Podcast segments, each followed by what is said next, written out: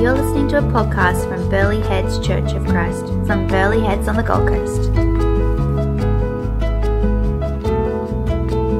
Right, thanks, Miriam. Who recognises that movie? What is it, Abe? Oh, what is it? Um, uh, Princess and the Frog or something? Excellent. Well done. Well done. Yeah. Hey. Uh, that's, that's one of my favourite scenes in, in a Disney movie, excluding Star Wars now that Disney's involved with Star Wars. But um, that's one of my favourite scenes. Um, Tiana's father says, uh, Good food brings folks together. And uh, I'm sure there's, there's meals, favourite meals we can all remember, or regular meals that, uh, that are sort of warm in our hearts.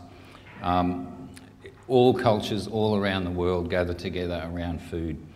Uh, it seems like there's something deeply woven uh, into creation about people coming around together, the ta- around the table together for food.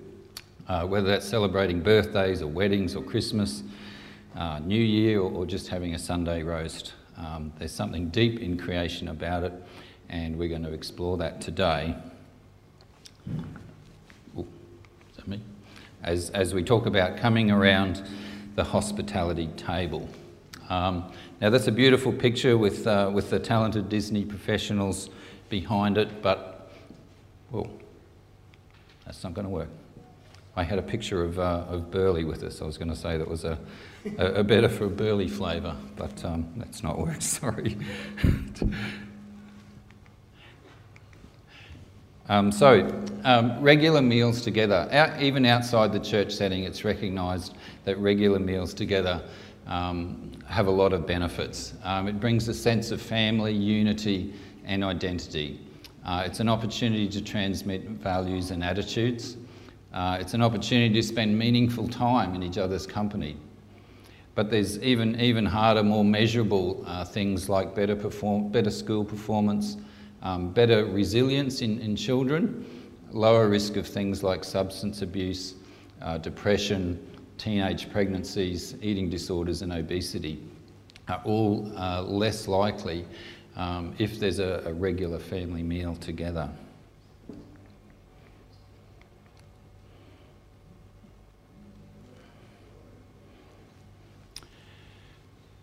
So there's, there's, no doubt that regularly coming together is something we want to do, um, but it's also beneficial. Today we're going to explore sort of what the foundation is behind that. Um, and we're going to look at three meals in the Bible, and there's three meals that are profound significance uh, to all of us.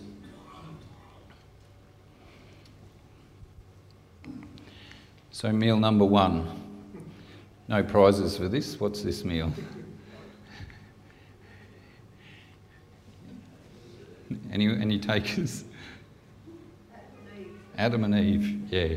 So that's our first meal.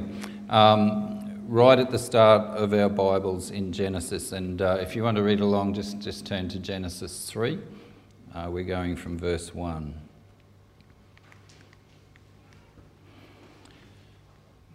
Now the serpent was more crafty than any other beast of the field that the Lord God had made. He said to the woman, Did God actually say, You shall not eat of the tree in the garden? And the woman said to the serpent, We may eat of the fruit of the trees in the garden, but God has said, You shall not eat of the fruit of the tree that is in the midst of the garden, neither shall you touch it. Um, God didn't actually say the touch it bit, but Eve had put that in. Uh, neither shall you touch it, lest you die. But the serpent said to the woman, You will not surely die. For God knows that when you eat of it, your eyes will be opened, and you will be like God, knowing good and evil. So when the woman saw that the tree was good for food, and that it was a delight to their eyes, and that the tree was to be desired to make one wise, she took of its fruit and ate. And she also gave some to her husband who was with her, and he ate. Then the eyes of both were opened, and they knew that they were naked. And they sewed fig leaves together and made themselves loincloths. And they heard the sound of the Lord walking in the garden in the cool of the day. And the man and his wife hid themselves from the presence of the Lord among the trees of the garden. So immediately we see with this meal uh, that there's been a, a, separation. This, this meal of um, disobedience and, and choosing our, our own will over God uh, immediately has led to a, a separation of God, from God. God makes it very clear just afterwards what the consequences of that meal are going to be.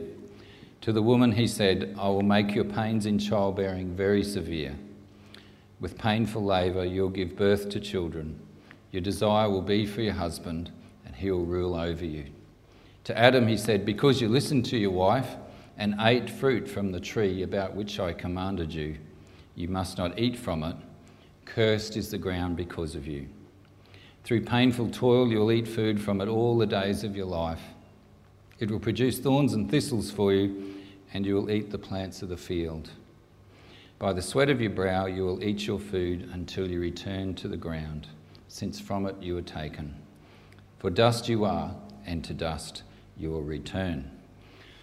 Okay, so this has been a, a bad meal. It's been a real bad meal, you might say. Um, but you, you might say, well, that's all very well for, for Adam and Eve. You know, that was their that was their choice. That was their that was their call. What's it got to do with me or us? Well, uh, fortunately, God makes it very clear through through uh, through writings of Paul that it's got everything to do with us. Um, in Romans five twelve, uh, Paul writes, "Therefore, just as sin entered the world through one man, and death through one sin." In this way, death came to all people because all sinned. Just in case we didn't get it, he repeated it in Corinthians. For since death came through a man, the resurrection of the dead comes also through a man. For as in Adam all die, so in Christ all will be made alive.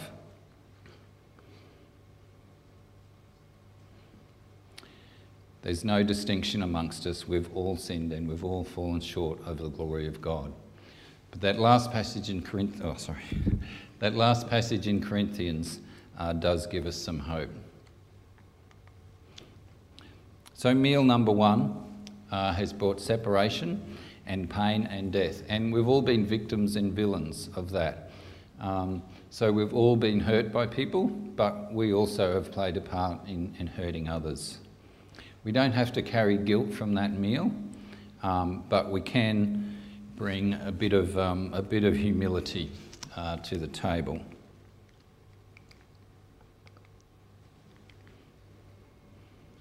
Sorry, there's things not working here, but never mind. We can bring humility to the table. All right, meal number two. We recognise this one? Last Supper, yeah. And what we refer to uh, now as communion.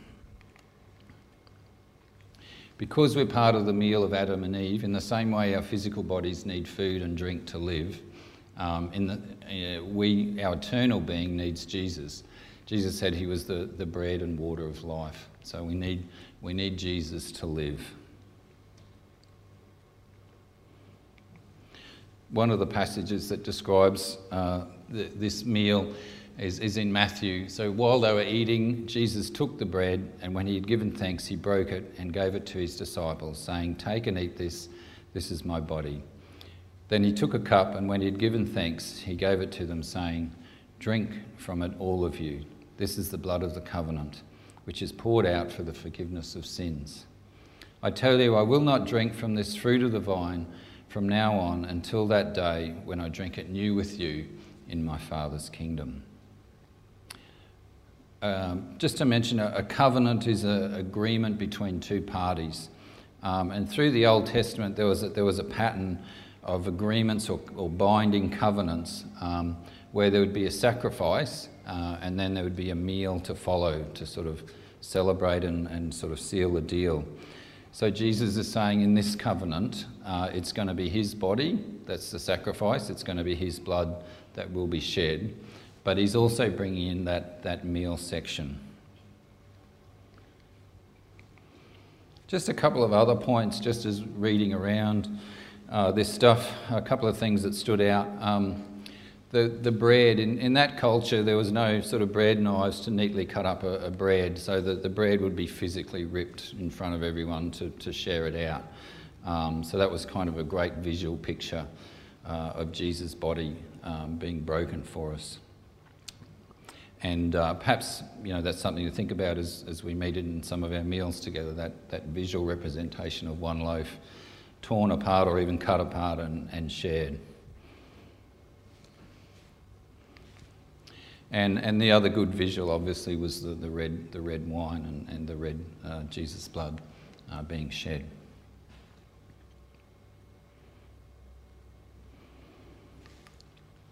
But another key passage, because our, our theme is unity uh, around the table of hospitality, uh, is 1 Corinthians 10 16 to 17. Is not the cup of thanksgiving for which we give thanks a participation in the blood of Christ? And is not the bread that we break a participation in the body of Christ? Because there is one loaf, we who are many are one body, for we all share the one loaf. Um, that word participation in Greek is, is koinonia, and it means a deep joining or, or a, a deep fellowship together.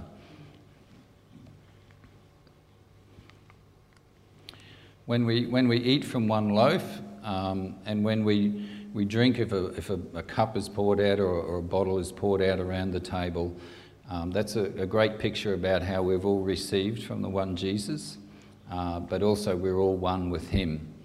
Um, it also reminds us that Jesus is present with us now. He's, he's at the table, and in reality, we're gathering uh, around Him.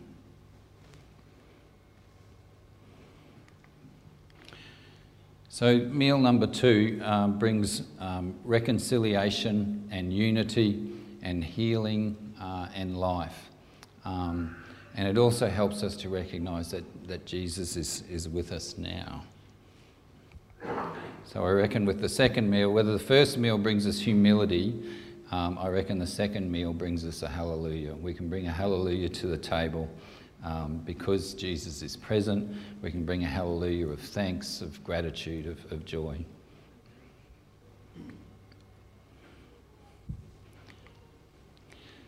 So, meal number three Man, I could not get a good picture of this. If there's any Christian artists out there, there's, there's a real opportunity to get some good pictures of this meal. Does, does anyone know what that's referring to? Abe again on a hot street. Yes, it is a heavenly table, or pictured as a heavenly table, that's right. Um, so, this, this meal, um, in, at the, towards the end of the last passage, when Jesus was giving the um, the, the communion talk, he, he says at the end, he gives a hint. He says, I tell you, I will not drink from this fruit of the vine from now on until that day when I drink it new with you in my Father's kingdom. Um, so even while Jesus is bringing in communion, he's giving a hint of another meal uh, to come. So this meal's called the Messianic banquet or, or the heavenly banquet. And it's actually referred to in quite a few passages in the Bible. Um, it's called the feast in the kingdom of God, uh, the feast with Abraham, Isaac, and Jacob in the kingdom of heaven, uh, the wedding supper of the Lamb. But the best, the best sort of richest, most, most detailed passage um, is this one in, in Isaiah 25. On this mountain, the Lord Almighty will prepare a feast of rich food for all people, uh, a banquet of aged wine, the best of meats and the finest of wines. On this mountain, he'll destroy the shroud that enfolds all peoples, the dust that covers all nations. He'll swallow up death forever. Sovereign Lord will wipe away the tears from all faces, and he will remove his people's disgrace from all the earth. Uh, the Lord has spoken. Um, so this, this is going to be a fantastic meal. Um, it's, it's a heavenly feast. It's, it's, um, in, in the biblical culture, uh, a big feast or a big banquet was usually done for either a coronation of a king um, or a wedding celebration. And it's kind of got that feel of both of those things. Um, but particularly the wedding um, is, is emphasised and it's emphasised because it's, it's highlighting the, the perfect union of, of Jesus and his, and his church happening. Um, so that the hurt and pain of, of the first meal will be gone. It'll be no more. There'll be just joy and celebration uh, and praise and, and feasting.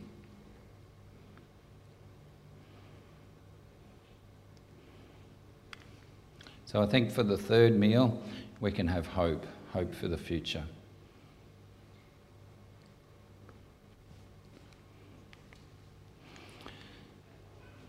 So, was Tiana's dad right when he said good food brings folks together from all walks of life?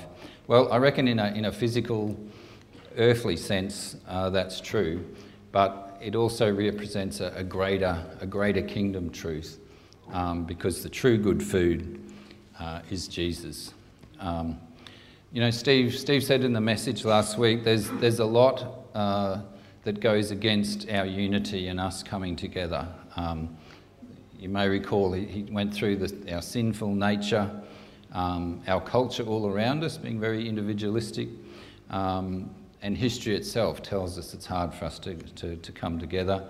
And, and even Satan himself will, will be against us. Um, but Jesus has overcome. He's defeated all the foes that are against us, against us coming together. But it's only as we're joined to Him that we can be joined with each other properly gathering around the table of Jesus.